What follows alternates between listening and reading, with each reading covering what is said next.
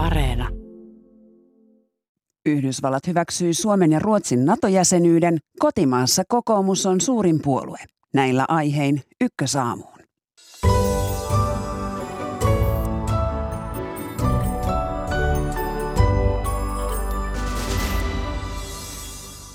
Yhdysvaltain senaatti hyväksyi odotetusti Suomen ja Ruotsin NATO-jäsenyyden. Käymme läpi yön tapahtumat ja kuulemme, miten Ruotsissa asiaan on reagoitu.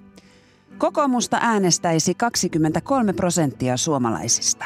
Nettoaako oppositio vaikeasta taloustilanteesta? Ylen kannatuskyselyn tuloksia analysoimme puoli yhdeksän jälkeen.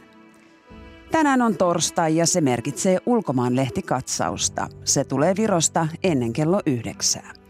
Minä olen Marjo Näkki ja tämä on Ykkösaamu. Hyvää huomenta. Kuten aamun uutisista olemme kuulleet, Yhdysvaltain senaatti on hyväksynyt Suomen ja Ruotsin NATO-jäsenyyden. Senaatti äänesti asiasta varhain tänä aamuna Suomen aikaa. Meillä on nyt yhteys Washingtoniin. Siellä on toimittajamme Juri von Bunsdorf. Hyvää huomenta. Huomenta, huomenta. No palataan yön tapahtumiin. Miten tämä Suomen ja Ruotsin NATO-jäsenyyden käsittely siellä senaatissa eteni?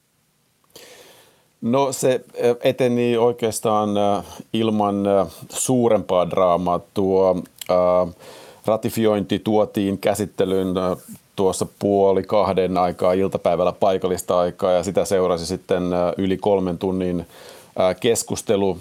Vajat parikymmentä senaattoria piti puheenvuoron ja ne oli lähes pelkästään, tai voi sanoa pelkästään Suomea paria soraääntä lukunottamatta Suomea ja Ruotsia ylistäviä puheenvuoroja. Ja sitten päästiin sen jälkeen äänestämään ensin muutamaa esitystä, jotka eivät varsinaisesti, varsinaisesti vaikuttaneet tuohon Suomen hakemuksen ratifiointiin. Ja kun ne saatiin alta, alta pois, niin se oli sitten selvää pässin liha. Sen jälkeen. 95 senaattoria äänesti puolesta, ainoastaan yksi senaattori äänesti vastaan, Josh Hawley, joka on senaattori Missourin osavaltiosta.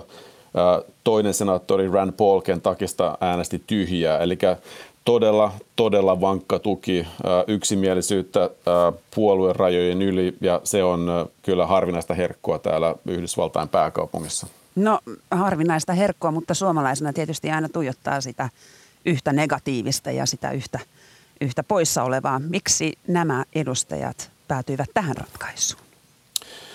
No uh, Rand Paul, joka on se senaattori, joka äänesti tyhjää, niin uh, hän on jo pidemmän aikaa ollut tai vastustanut Naton laajentumista. Hän, hänen mielestään Venäjä on, on turha provosoida ja, ja muutenkin hän on sitä mieltä, että liitoutumattomille maille on oma tilaus maailman politiikassa.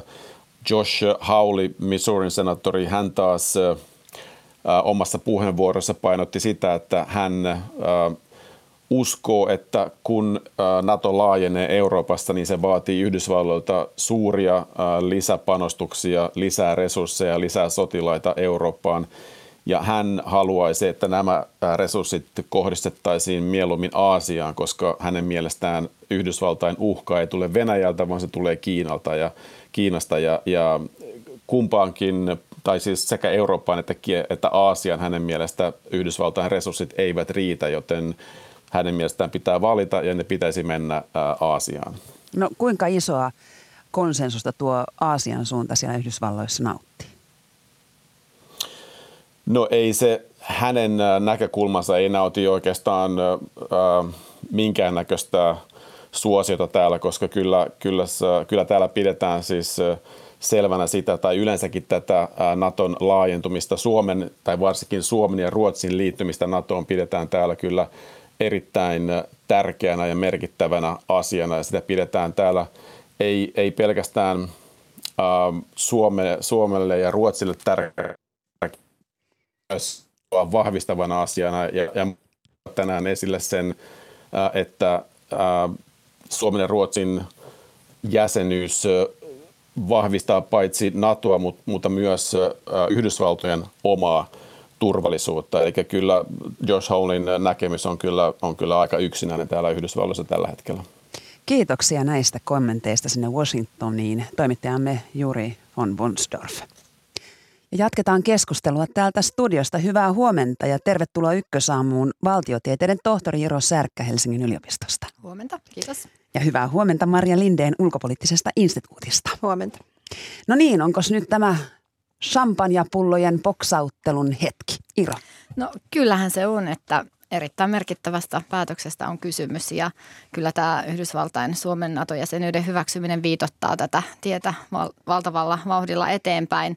Ää, ja siis tietysti se, että tässä yli puolueen rajojen on ollut näin valtaisa tuki, se on todella merkittävä asia ja on vain yksi henkilö, joka vastusti ja yksi jätti äänestämättä. Ää, demokratiassa pitää olla tilaa myös tällaisille äänille. Alkaa kuulostaa vähän niin kuin Suomen keväiseltä NATO-keskustelulta, että oliko sitten meillä 11 edustajaa, jotka vähän vastustivat Suomen NATO, NATO-hakemusta. Kyllä. Että aikamoista konsensusta. No Maria Lindeen, sinä nyökyttelet jättimäinen konsensus Suomen ja Ruotsin jäsenyyksille. Kyllä, se on todella merkittävä asia, koska Yhdysvalloissa en muista, koska olisi viimeksi ollut näin selkeä yksimielisyys kongressissa kahden suuren puolueen välillä. Siitä on vuosia. Eli melkein mistään asiasta he ei pääse nykyään suuret puolueet yksimielisyyteen edes sellaisella millään niukalla enemmistöllä, puhumattakaan siitä, että olisi tämmöinen lähes yksimielinen konsensus jostain asiasta. Ja se ennustaa tosi hyvää Suomen ja Ruotsin ja ylipäätään Naton tulevaisuuden kannalta siinä mielessä, että Yhdysvaltojen ulkopolitiikasta on tullut arvaamatonta – koska on monissa asioissa niin selkeästi puolueiden näkemykset toisistaan eriytynyt, että aina kun valta vaihtuu Washingtonissa, niin se tarkoittaa nykyään muutoksia myös potentiaalisia muutoksia ulkopolitiikassa. Mutta se, että tämä asia on nyt tämmöinen näin selkeän yksimielisyyden asia, tämä on ensimmäinen NATOon liittyvä äänestys sen jälkeen, kun Venäjä hyökkäsi Ukrainaan, niin tässä nähdään nyt se, että ainakin tässä maailman ajassa, tässä tilanteessa Naton merkityksestä myös laajemmin kuin vaan tästä laajentumisesta, niin on tällainen puoluerajat ylittävä yksimielisyys, mikä on tietysti hieno asia nyt myös Suomen kannalta, kun Suomi toivottavasti kohta on Naton jäsen, niin meille on tärkeää se, että Yhdysvallat ei lähde keikuttamaan sitä NATO-venettä. Kuinka onnistuneena näiden tulosten valossa voidaan pitää Suomen ja Ruotsin keväistä NATO-kampanjaa? No tietysti voidaan pitää erittäin onnistuneena ja siis sieltähän on käynyt vierailijoita Washingtonista, tullut meren yli jo Suomeen pitkin kevättä ja kyllä tässä on varmasti tehty laajamittaista vaikuttamistyötä ää, taustalla. Ja, ja nyt sitten ollaan jo konkreettisella tasolla nähty kuluvien kuukausien aikana se, että Yhdysvaltojen asevoimat ovat tulleet harjoittelemaan Suomeen erilaiset joukot, eri puolustusharjojen joukot. Tällä hetkellä merivoimat ovat täällä läsnä, eli, eli kyllä tämä yhteistyö on jo syventynyt tämän prosessin aikana. Siihen laitettu lisää vauhtia. Hmm. Ja siinä mielessäkin voidaan pitää tosi onnistuneena, että täytyy muistaa, että tämä oli monen tunnin keskustelu siellä Yhdysvaltojen senaatissa ja siellä käytettiin paljon puheenvuoroja, jossa ylistettiin Suomea ja Ruotsia. Sitä, miten vahvat asevoimat meillä on ja miten tärkeä lisä me ollaan Natolle. Että kyllä meidän viesti on mennyt perille. Meidän näkökulma on Washingtonissa kuultu meidän ja Ruotsin ja se, sitä toisteltiin siinä keskustelussa monessa eri muodossa. Kuinka paljon voi sanoa, että tämä Suomen ja Ruotsin jäsenyysratifiointi oli jollain tavalla myös ikään kuin Yhdysvaltain pullistella myös Venäjän suuntaan, koska tämähän on aikamoinen karkki, jos ajatellaan tällaista vanhaa kylmän sodan asetelmaa Yhdysvallat vastaan Neuvostoliitto ja Venäjä. Iiro? No tietysti voidaan ajatella, että Yhdysvallat näytti tässä nyt sen, että Yhdysvallat tukee tätä Naton yhtenäisyyttä merkittävällä tavalla ja äh, on viemässä sitä prosessia eteenpäin niin hyvin kuin vaan voi.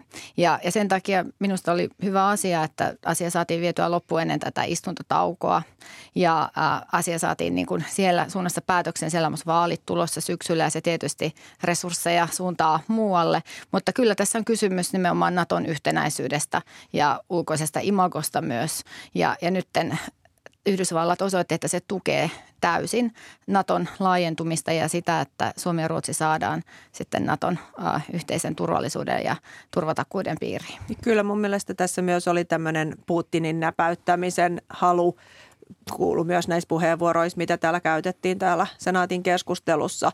Eli Yhdysvalloille on, monilla on semmoinen kokemus, että nyt eletään uutta kylmää sotaa, että Putinin – Venäjän hyökkäys Ukrainaan on luonut uudenlaisen niin kuin toisen kylmän sodan ilmapiirin ja siinä ilmapiirissä sitten myös halutaan näyttää Putinille, että ne seuraukset tästä hänen aloittamastaan sodasta on ihan päinvastaisia kuin mitä hän on toivonut. Ja se, että NATO laajenee Suomeen ja Ruotsiin, niin ei ole mikään salaisuus, että se ei ole Putinin toiveiden mukainen lopputulos, joten Yhdysvalloille se on ikään kuin piste myös siinä kylmän sodan tämmöisessä näpäyttelypelissä.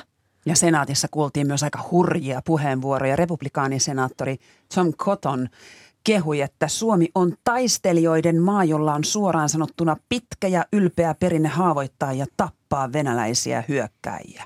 Miltä tällainen retoriikka kuulostaa?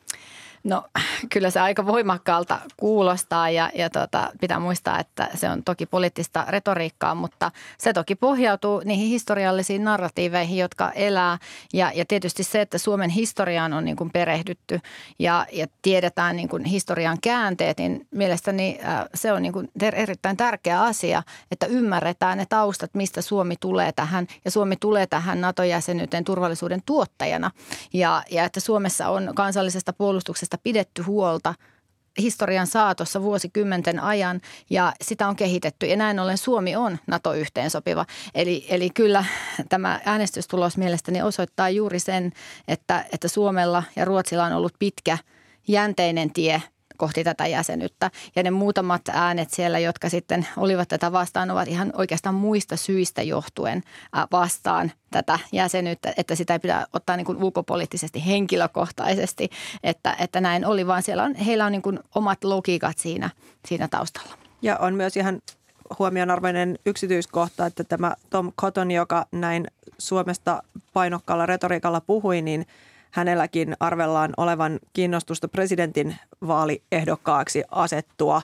Toki nyt näissä 24 vaaleissa jää nähtäväksi, että jos Trump sitten ilmoittaa olevansa ehdokas, niin voi olla, että kovin moni muu ei siihen lähde, mutta noin pidemmällä tähtäimellä niin hän ei ole ihan tämmöinen täysin nimetön yhdentekevä senaattori, vaan hän on tämmöinen, jonka nimi on mukana näissä presidenttispelispekulaatioissa myös. Palataan tuohon hetken kuluttua. Mutta ennen kuin tästä Suomen ja Ruotsin NATO-jäsenyydestä äänestettiin Yhdysvaltain senaatissa, niin Alaskan republikaanisenaattori Dan Salivan, äh, hänen aloitteensa oli sellainen, että NATO-jäseniltä on vaadittava ehdottomasti rahoitusosuus, joka on 2 prosenttia jäsenmaan bruttokansantuotteesta. Tämähän on Yhdysvaltain jatkuva murhe ollut jo monien aiempien presidenttien aikana, että Euroopassa ei ole huolehdittu omista puolustuskuluista. Maria Lindeen. Kyllä näin, näin on. Tästä on, Trump piti tästä hyvinkin paljon ääntä, mutta hän ei ollut mitenkään ensimmäinen. Obama myös kantoi siitä huolta ja muistaakseni Obaman edeltäjätkin, että tämä on ollut pitkään Yhdysvaltojen harmi.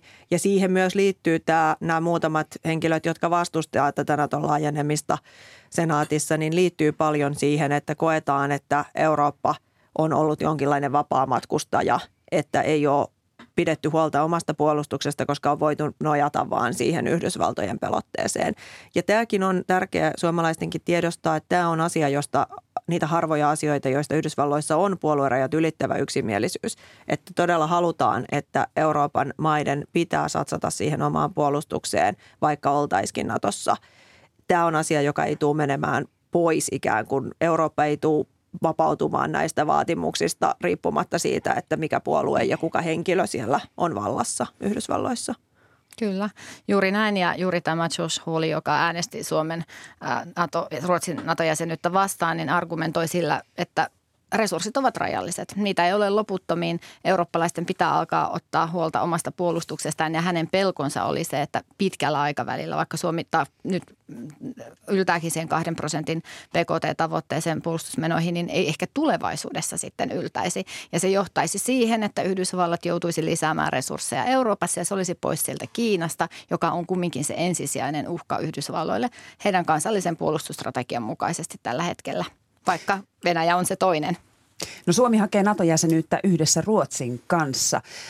Meillä on puhelimessa Ruotsin Radio Finskan toimittaja Soili Huokuna. Hyvää huomenta. Hyvää huomenta. No miten Ruotsissa on reagoitu Yhdysvaltain senaatin äänestykseen?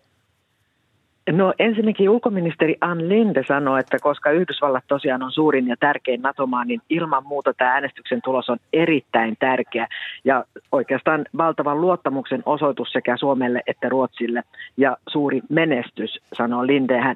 Ja hän jatkaa, että tämä hakemuksen näin nopea ratifiointi Yhdysvalloissa on äärettömän tärkeä asia, kun ottaa huomioon tämän erittäin jännittyneen turvallisuuspoliittisen tilanteen tällä puolella Atlanttia. Ja pääministeri Magdalena Andersson taas on valinnut eh, kiittää Yhdysvaltoja omalla Twitter-tilillään. Hän kirjoittaa näin, että eh, vahvaa kahden puolueen tukea ja nopeaa äänestystä todella arvostetaan. Kiitos. Ja sitten hän on liittänyt siihen Yhdysvaltojen, Suomen ja Ruotsin liput siihen twiittauksensa. Mm, meemit ovat hallussa. No kuinka merkittävänä Ruotsissa pidetään Yhdysvaltain tukea? No Ruotsissa on aina katsottu länteen päin ja oikeastaan vasta tämän kevään aikana on käännetty katse myös itään ja Suomikin on tullut sitä kautta näkyvämmäksi. Ja Yhdysvallat Naton johtavana maana on äärimmäisen tärkeä Ruotsille ja se miten siellä äänestetään on tärkeä signaali muille NATO-maille, sanotaan Ruotsin mediassa. Mm. No täällä Suomessa meillä on tällaiset pudotuspelitaulukot, jossa seurataan maa maata tätä ratifiointiprosessin edistymistä. Ollaanko Ruotsissa yhtä kiinnostuneita siitä, miten NATO-maat Suomen ja Ruotsin jäsenyydestä äänestävät? Ollaan kyllä. Media valvoo into piukkana ja laskee maita samaan tapaan kuin täällä Suomessakin, että niitä maita, joissa ratifiointi on jo tehty.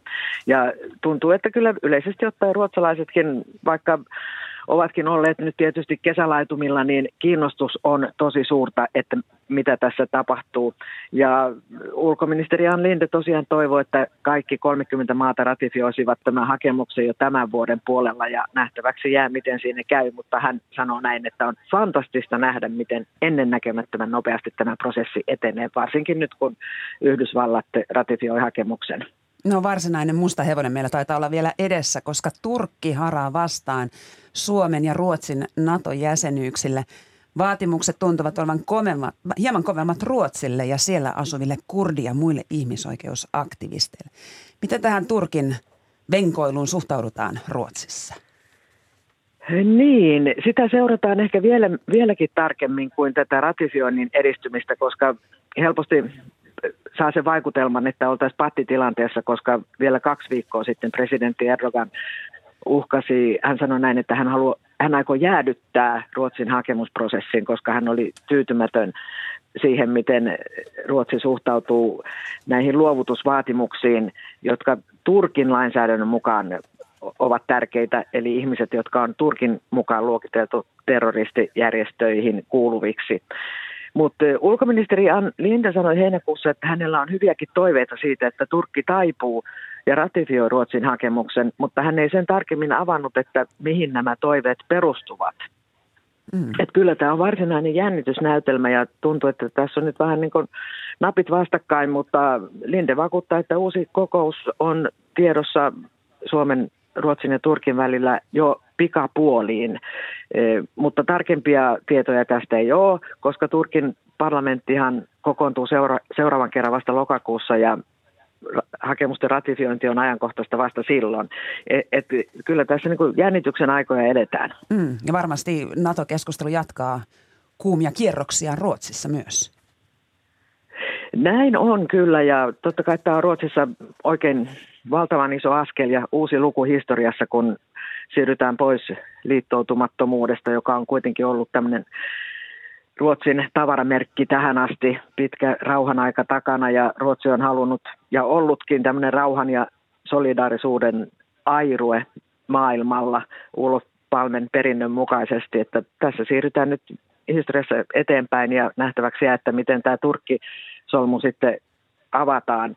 Ja jännä juttu on just se, että Suomesta on nyt yhtäkkiä tullut isoveli, joka näyttää tietä läntisen puolustusliittoon NATOon. Kiitoksia näistä kommenteista Ruotsin Radio Finskan toimittaja Soili Huokunen ja hyvää päivänjatkoa sinulle. Kiitos samoin. Ja jatketaan keskustelua täältä studiosta. Iro Särkkä, minkälaisia ajatuksia nämä Ruotsissa, Ruotsista kuullut kommentit aiheuttavat? No Ruotsille tämä on kyllä iso mentaalimuutos, ehkä suurempi vielä kuin Suomelle onkin ää, täysin tällaisesta, voisi sanoa, no ei nyt täysin, mutta neutraalista maasta, puolueettomasta maasta sitten sotilaallisesti liittoutuneeksi maaksi. Ja se, kuten tässä toimittajakin mainitsi linjoilla, niin tämä Ulof Palmen perintö on se, joka siellä ruotsalaisten mielissä ää, on hyvin syvälle juurtunut ja, ja yhteiskunnassa myös. Ja kyllä siitä niin kuin eteenpäin meneminen siihen, että ollaan sotilaisesti liittoutuneita, niin on iso, iso mentaalimuutos, paljon isompi vielä kuin Suomelle. Ja, ja tietysti tämmöiset isot ihmisoikeuskysymykset, ne varmasti puhuttelevat Ruotsissa paljon tällä hetkellä, mutta minusta tässä tärkeintä ehkä kumminkin oli se, että Ruotsi on erittäin iloinen, että tämä päätös on nyt näinkin selkeästi mennyt läpi. Marja Linde, miten sinä arvioit, minkälaista kuoppaista polkua tässä vielä joudutaan syksyn aikana taivaltamaan NATO-tiellä? Kyllä tässä jännittää, että miten Turkissa ja Unkarissa nämä ratifioinnit etenee. Et molempien osalta sanoisin, että kolikko pyörii ilmassa, että ei ole vielä mitenkään selvää, että meneekö kaikki helposti ja sulavasti vai tuleeko siinä vielä sitten erilaisia mutkia matkaa ja vääntöjä ja diplomatian tarvetta, mutta – kyllä mä jotenkin kuitenkin olen luottavainen sen suhteen, että kun Yhdysvallat on niin isolla painoarvolla tämän takana ja moni muukin NATO-maa on niin painokkaasti sitä mieltä, että tämä laajeneminen on tarpeellinen ja hyvä asia, niin että sitten nämä yksittäiset maat kuitenkin saadaan poliittisen paineen avulla ennen pitkää hyväksymään ja ratifioimaan. Toivottavasti tietysti mieluummin aikaisemmin kuin myöhemmin. Niin, listalla on enää seitsemän maata, jotka ovat vielä ratifioimatta Suomen ja Ruotsin NATO-jäsenyyttä. Ja kuten mainitsit, Unkari ja Turkki, nuo ovat ne ikään kuin ne, ne mystiset partnerit. Mutta he ilmeisesti nyt sitten pelaavat kovaa sekä sisä- että ulkopoliittista peliä. Unkarilla ja Turkilla on ilmansuunnat vähän kaikkialle auki, myös Venäjän suuntaan. Mm, kyllä. Itse jotenkin ajattelisin tuon Unkarin osalta, että Unkari on kuitenkin EU-maa ja, ja tota, EUn, tässä punnitaan myös paitsi NATO, niin EUn sisäinen yhtenäisyys.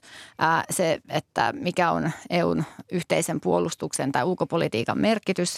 Ja jos Unkari tässä nyt vastustaisi Suomen ja Ruotsin NATO-jäsenyyttä, niin kyllä se vetäisi maton alta pois EUn yhtenäisyydeltä. Ja, ja en usko siihen, että Unkari lähtee tähän peliin, mutta Turkki on toki vielä vielä kysymysmerkki ja, ja tota, on aika vähän tietoa vielä julkisuuteen tullut siitä, että millaisella aikataululla ylipäätänsä tätä hakemusta tullaan käsittelemään. Ja nyt vaikuttaa ilmeisesti niin, että se olisi menossa sinne lokakuulle jopa, eli siihen saakka jouduttaisiin odottamaan ja mitä kaikkea siinä välissä tapahtuu. Mutta on myös Turkin intresseissä se, että hyvät välit muihin NATO-maihin, erityisesti Yhdysvaltoihin, säilytetään ja että Turkki sitten – tukee tätä jäsenyysprosessia.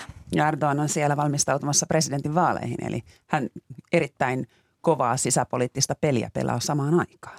Kyllä, ja tämä on osin ollut pelinappula hänelle sisäpoliittisessa pelissä juurikin tämä, miten Turkki reagoi Suomen ja Ruotsin NATO-hakemukseen. Ja myös tässä niin kuin Turkin ja Yhdysvaltojen kahdenvälisiä välejä hän yrittää saada jotain hyötyjä itselleen. Että tässä on muun muassa näistä hävittäjäkaupoista. Hävittäjäkaupoista on ollut paljon keskustelua. Turkki haluaisi yhdysvaltalaisia hävittäjiä. Yhdysvallat taas on ollut tyytymätön siihen, että Turkilla on myös venäläisiä – järjestelmiä puolustusvoimien käytössä ja he ei haluaisi antaa näitä hävittäjiä ja tämähän on ollut vääntö niin kuin liittyen jo siihen aikaisempaan turkikäänteeseen, mutta ei se hävittäjäasia ole vieläkään lopullisesti ratkennut. Se liikahti eteenpäin siinä kohtaa, kun Turkki täällä Madridin NATO-kokouksessa myöntyi siihen, että Suomi ja Ruotsi voidaan kutsua NATO-jäseniksi, niin Yhdysvallat tuli sitten vastaan vähän siinä, otti askeleita eteenpäin Turkin toivomaan suuntaan hävittäjien suhteen, mutta ei se vielä ole loppuun pelattu sekään peli tässä. Mm. Palataan sen verran vielä Yhdysvaltoihin. Senaatti siis hyväksyy Suomen ja Ruotsin NATO-jäsenyydet, mutta minkälaisena poliittisena voittona te pidätte tätä Joe Bidenilla? Siellä on Yhdysvalloissa välivaalit tulossa marraskuussa ja presidentinvaalit sitten vähän myöhemmin.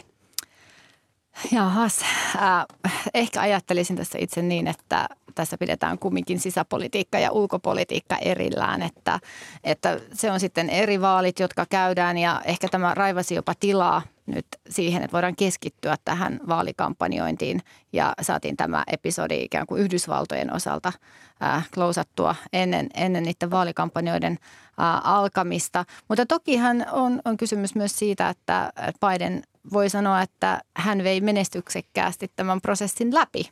Eli, eli siinä mielessä se on niin kuin hänelle sulka hattuun kyllä. Ja, mutta se, että kuinka paljon se vaikuttaa amerikkalaisiin äänestäjiin, uskon, että siellä on ihan toisenlaiset kysymykset, inflaatio, äh, kysymykset, taloustilanne, pandemian jälkeinen aika esillä. Ää, eli, eli se ei ole ehkä se ykköskysymys kumminkaan tämä Suomen ja Ruotsin NATO-jäsenyys niille ää, Amerikan kansalaisille. Ja Maria Lindeen nyökyttelit. Joo, ei yhdysvaltalaista äänestäjää ei kiinnosta pätkääkään Naton laajeneminen. Heitä kiinnostaa bensan hinta, inflaatio, se, että riittääkö heidän rahat elämiseen. Heitä kiinnostaa sisäpolitiikan käänteet. Nythän demokraatit on saamassa sisäpoliittisen uh, näyttää lupaavalta, että he saa niin kuin ison lakipaketin tehtyä oikeasti jotain sellaista, mitä heidän äänestäjät toivoo heidän tekevän sen sijaan, että koko ajan oltaisiin vain jumissa sisäisessä riitelyssä ja vastapuolueen kanssa riitelyssä, niin on asioita, joita amerikkalainen äänestäjä pitää silmällä. Ei tämä niin kuin sisäpoliittinen voitto ole Bidenille, mutta se on hänelle ulkopoliittinen voitto. Se on merkittävä sen kannalta, että miltä hänen johtajuutensa näyttää muulle maailmalle päin. Kiitoksia käynnistä ykkösaamussa valtiotieteiden tohtori Iro Särkkä Helsingin yliopistosta ja tutkija Maria Lindeen ulkopoliittisesta instituutista. Kiitos.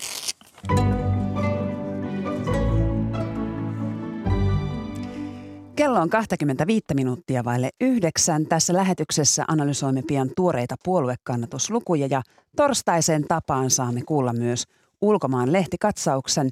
Se tulee tällä kertaa Virosta. Eduskuntavaaleihin on aikaa kahdeksan kuukautta. Ylen tuore puoluemittaus povaa menestystä kokoomukselle, SDPlle ja perussuomalaisille. Huomenta ja tervetuloa Ykkösaamun politiikan tutkija Jenni Karimäki Helsingin yliopistosta. Huomenta ja kiitos. Ja tervetuloa myös taloustutkimuksen tutkimusjohtaja Juho Rahkonen. Kiitos, huomenta. Niin, kokoomusta kannatti Ylen kyselyssä runsaat 23 prosenttia vastanneista, mikä on hieman vähemmän kuin viime tutkimuksessa.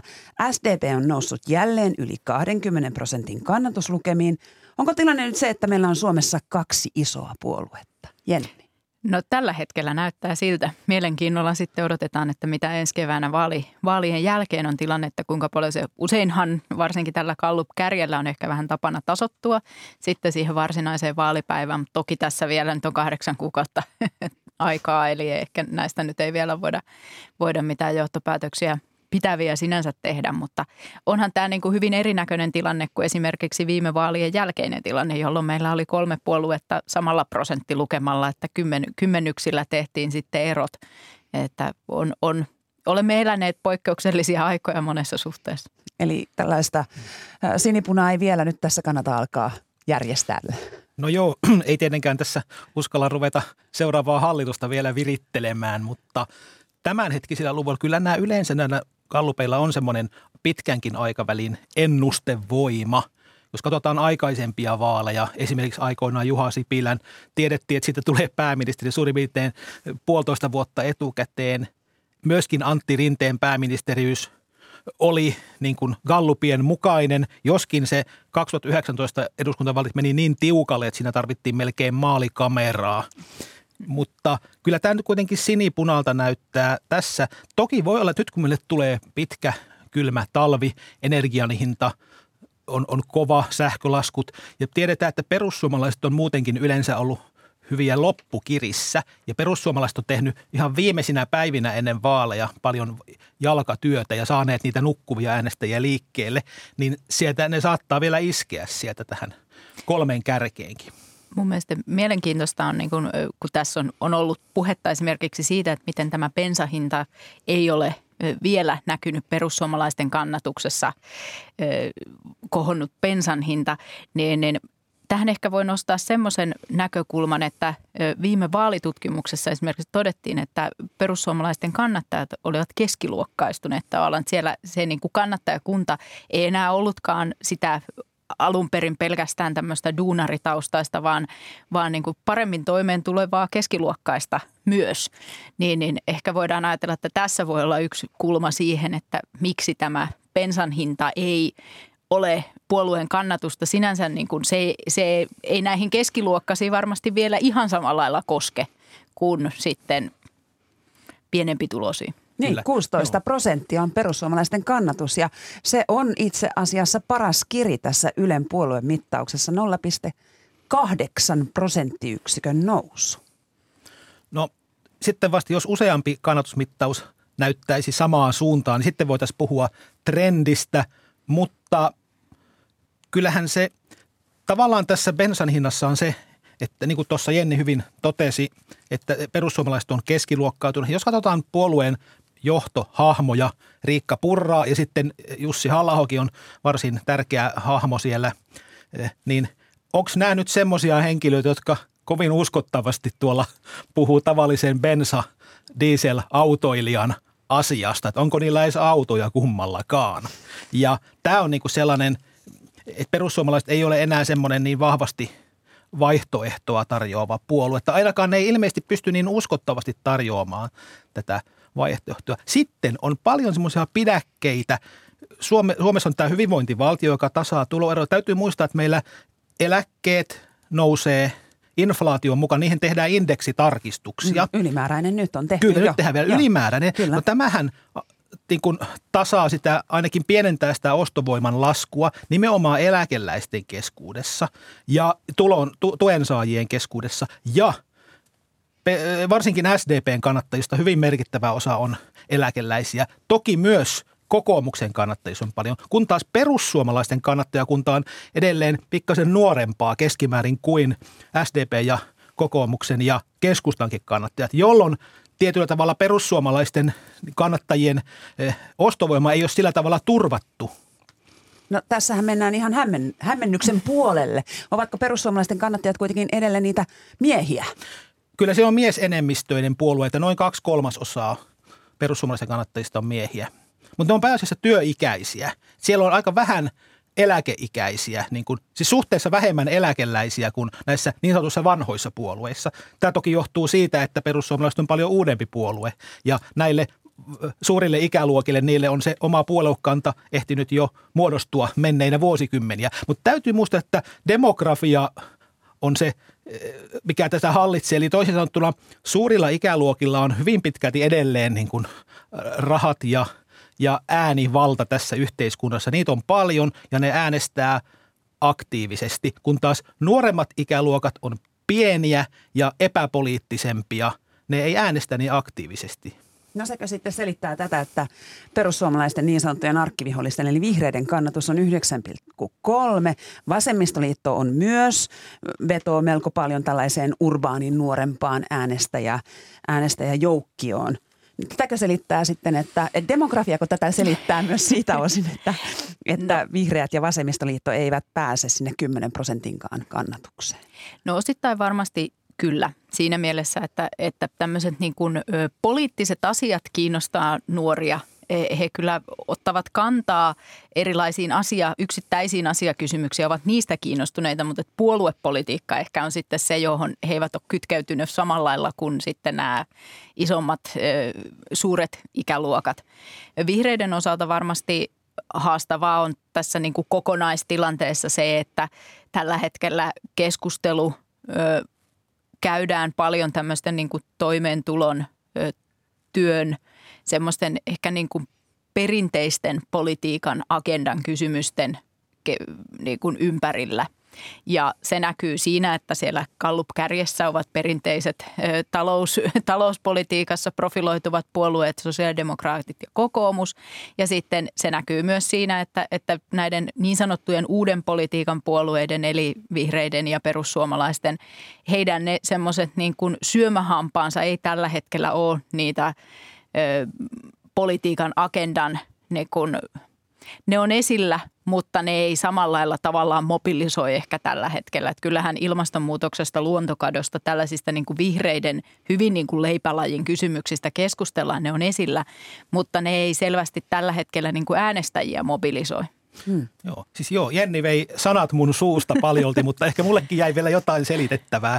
Nimittäin viittasit tuohon politiikan agendaan. Nyt on tapahtunut tämmöinen perinteisen politiikan paluu. Vielä 2019 syksyllä näytti siltä, että keskustahakuiset puolueet, vanhat puolueet on kriisissä ja jakolinja määrittyy perussuomalaisten ja vihreiden asiakysymysten välillä. Sitten tuli korona ja nämä kriisit ja kaikki kääntyi niin kuin perinteiseen. Ja nytten perinteiset politiikan kysymykset on myös niitä, jotka näkyy mediassa, perinteisessä mediassa vahvasti, jotka kiinnostaa näitä vanhempia, varttuneempia äänestäjiä. Ja media määrittää hyvin pitkälti myös politiikan agendaa, että mitä mediassa esitetään, niin mitkä asiat mediassa on esillä, niin se on sitten, mistä myös puhutaan hyvin pitkälti. Ja nythän sitten nuoremmat, paitsi että ne on poliittisesti, puoluepoliittisesti vähän epäaktiivisempia, niin niiden median käyttö on aivan erilaista kuin, ei ne lue Hesarin pääkirjoitussivuja, katso puoli yhdeksän uutisia. No toivottavasti kuuntelevat ykkösaamu. Toivottavasti kuuntelisi, tätä kannattaisi kuunnella.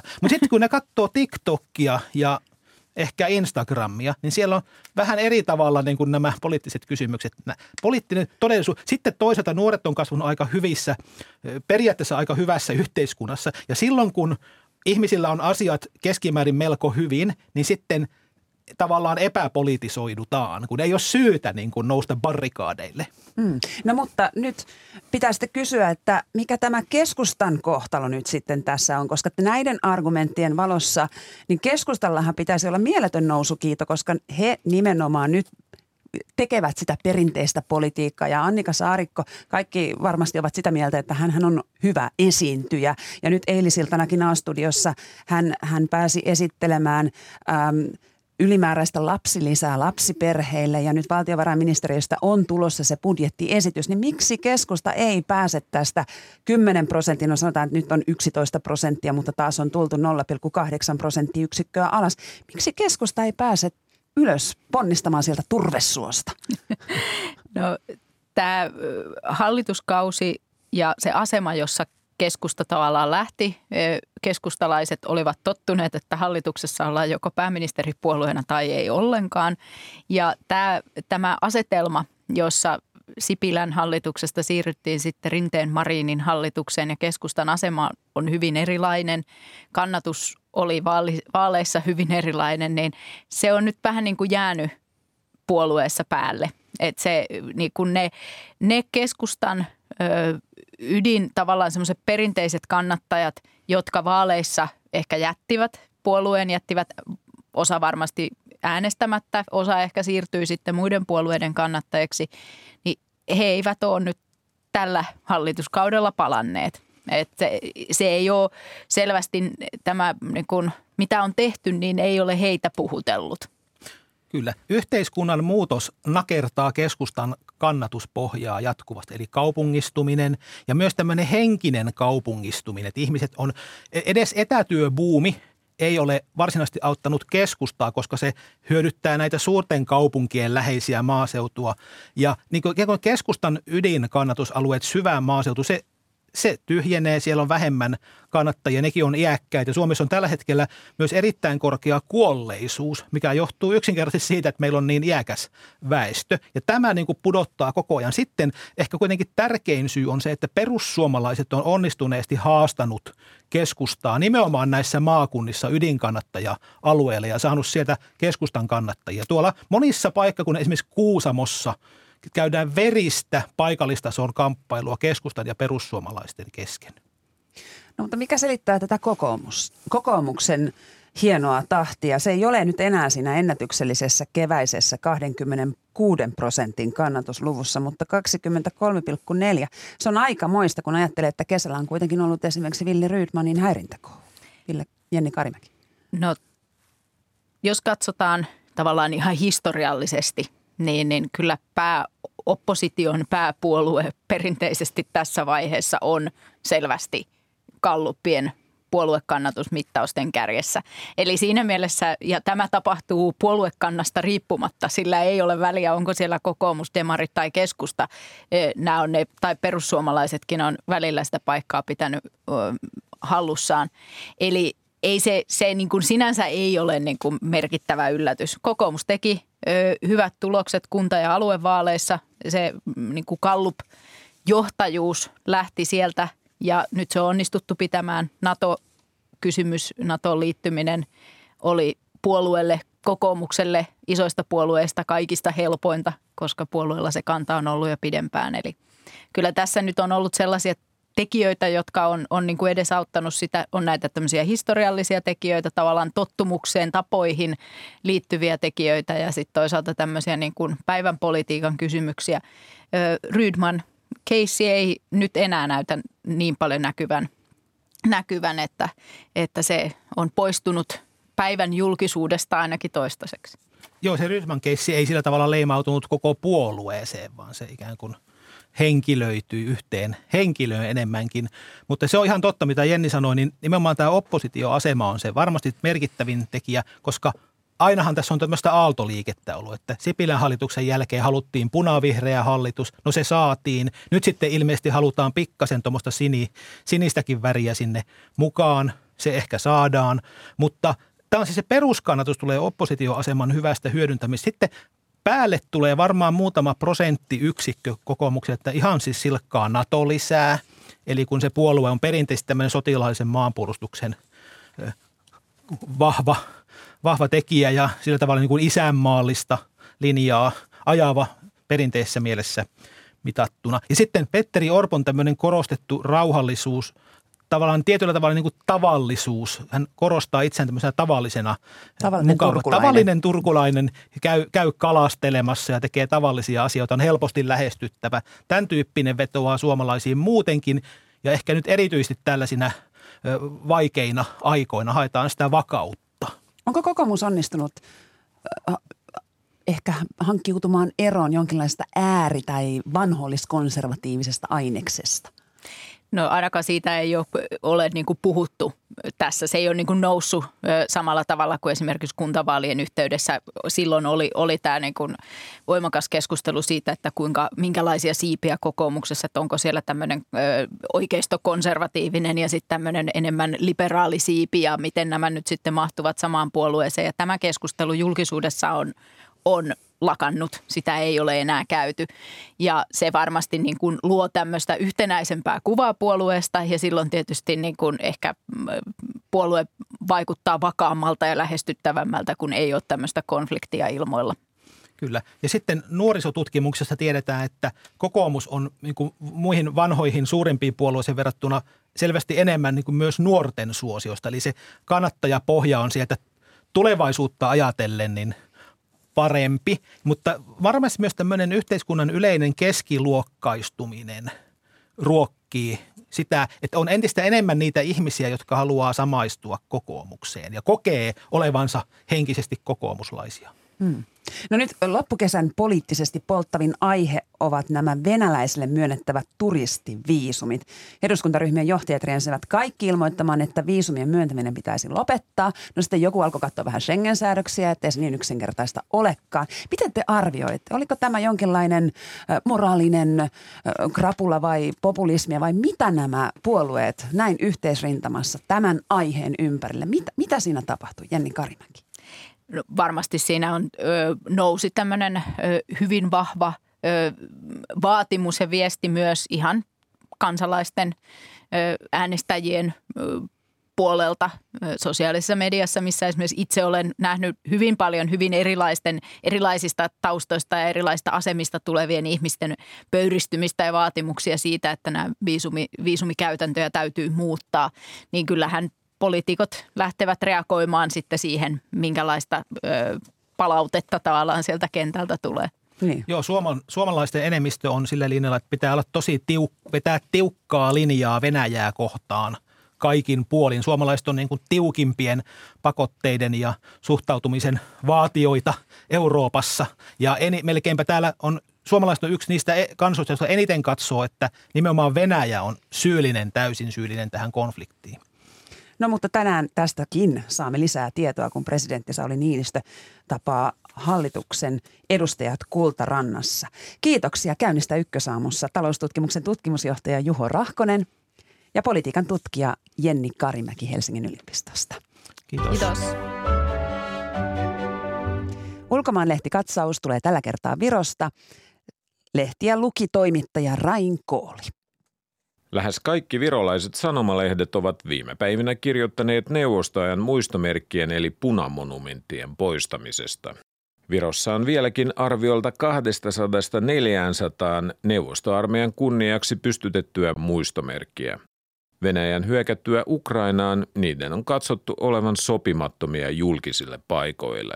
Heinäkuussa saivat lähteä muun muassa obeliski Rakveren kaupungista ja punasotilaiden muistomerkki Vysulta Viron pohjoisrannikolta. Nyt on kuitenkin vuorossa alue, jossa neuvostajan muistomerkit ovat erityisen herkkä aihe, eli venäläisenemmistöinen koillisviro. Viime tiistaina siirrettiin paikallisen sotamuseoon Eesti Energiayhtiön voimalaitoksen pihalla ollut neuvostohaupitsi. Narvan kaupungissa kohoaa kuitenkin vielä mahtipontisempi näky. T-34-tankki. Paikallisille asukkaille se on ollut toisessa maailmansodassa kaatuneiden sukulaisten muistopaikka ja monen on vaikea ymmärtää, miksi siihen pitäisi kajota. Virolainen Yhtuleht kirjoittaa myös Narvan tankkiin ja muihin muistomerkkeihin liittyvästä oikeudellisesta sekamelskasta. Osan muistomerkeistä omistaa valtio, osan kunnat ja osan omistajaa ei tiedä kukaan. Viron hallituksen tekemä periaatepäätös kaikkien neuvostojen monumenttien poistattamisesta on siis jäämässä sudeksi ainakin niillä alueilla, jossa paikalliset vastustavat hanketta. Eesti Päivälehti vaatii pääkirjoituksessaan venäläisille myönnettyjen turistiviisumien mitätöintiä ja venäläisturistien maahantulon estämistä. Pääsy Eurooppaan ei ole perusoikeus, vaan etu, johon hyökkäyssodan käynnistäjällä ei ole oikeutta, toteaa Eesti Päivälehti. Viron tuore ulkoministeri Urmas Reinsalu saa pääkirjoituksessa kehuja aloitteellisuudestaan venäläismatkailun rajoittamiseksi. Viime viikolla Reinsalu kritisoi muun muassa Suomea venäläismatkailijoille myönnettävistä viisumeista ja venäläisturistien päästämisestä Eurooppaan. Suomalaisten tavoin myös virolaiset ovat onnistuneet profiloitumaan luonnossa viihtyvänä metsäkansana. Tuoreen väestölaskennan tuloksista paljastuu kuitenkin karu totuus. Viron kaupungistuminen jatkuu eikä edes koronavuosien etätyöbuumi kääntänyt muuttovirtaa pysyvästi maaseudun suuntaan, metsistä puhumattakaan. Väestölaskennan tuloksia esittelevän maalehden mukaan Viron ainoat todelliset kasvukeskukset ovat Tallinna ympäryskuntineen sekä kaakkoisvirolainen Tartto. Yli puolet Viron 1,3 miljoonaisesta väestöstä asuu kaupungeissa. Pääkaupungissa Tallinnassa asuu peräti kolmasosa kaikista virolaisista. Pahin muuttotappioalue on koillisvirolainen Itä-Virun maakunta, jonka asukkaista 80 prosenttia on venäjän kielisiä. Sieltä lähdetään vauhdilla muualle Viroon tai ulkomaille myös alueen isommista kaupungeista, Narvasta ja Kohtlajärveltä. Ulkomaanlehtikatsauksen loppuun valitsin mielenkiintoisen pohdinnan virolaisesta Myyrilehto-vaihtoehtolehdestä. Vihreä kirkko eli kristittyjen panos luonnon säilyttämiseen. Tällä otsikolla artikkelitoimittaja Laura Vilbiks käsittelee kristillisen kirkon roolia ilmastonmuutoksen hillinnässä ja luonnon monimuotoisuuden suojelemisessa – Kristilliset opetukset sopivat hänen mukaansa oikein hyvin yhteen sekä luonnonsuojelun että kestävän kehityksen kanssa. Kirkko pystyisi vaikuttamaan ilmastonmuutokseen sekä suoraan että epäsuorasti. Suoria toimintatapoja olisivat Myyrilehden kirjoituksen mukaan esimerkiksi kirkon lukuisten kiinteistöjen hoito ja seurakuntatyöhön liittyvät hankinnat, Epäsuorempia saarnat, rukoukset, nuorisotyö sekä julkiset kannanotot ja kehotukset. Kun kirjoittajan katse kääntyy Viron luterilaiseen kirkkoon, tilanne näyttää kuitenkin melko lohduttomalta. Tuntuu siltä, että ilmastonmuutosta pidetään täällä edelleen vain vasemmistolaisten tai liberaalien aiheena, joka ei kirkkoa kiinnosta. Voisi kuitenkin kiinnostaa. Loppujen lopuksi myös siksi, että se puhuttelisi nuorisoa, joka tällä hetkellä enimmäkseen karttaa Viron kirkkoa, kirjoittaa Laura Vilbiks virolaisessa myyrilehdessä. Näin Rain Kooli Tallinnasta. Toimittajina työskentelivät kanssani Seppo Kivimäki ja Janette Leino. Lähetyksen tuotti Maria Skara. Ja nyt tänne studion on saapunut Yle Radio yhden kuuluttaja Joni Timonen. Hyvää huomenta. Huomenta. Mitä suosittelet kuulijoille päivän tarjonnasta? No vaikkapa Virtasen taloushistoria kello 10. Siellä puhutaan urheilulajeista. Miksi jääkiekko on Suomessa suositumpi kuin vaikkapa kriketti? Siinä on mm. ilmasto vaikuttaa, mutta onko siellä jotain kulttuurin syvempiä virtauksia? Juha Virtasen vieraana on Matti Hintikka Urheilu- ja liikunnan kulttuurikeskus Tahdosta. Kello 10 Virtasen taloushistoriassa. Niin, että pesäpallon ohelle olisi voinut ehkä laittaa jopa vähän, vähän krikettiä. Krikettiä vaikka. Mm. Kello on kohta yhdeksän. Uutiset ovat vuorossa seuraavaksi.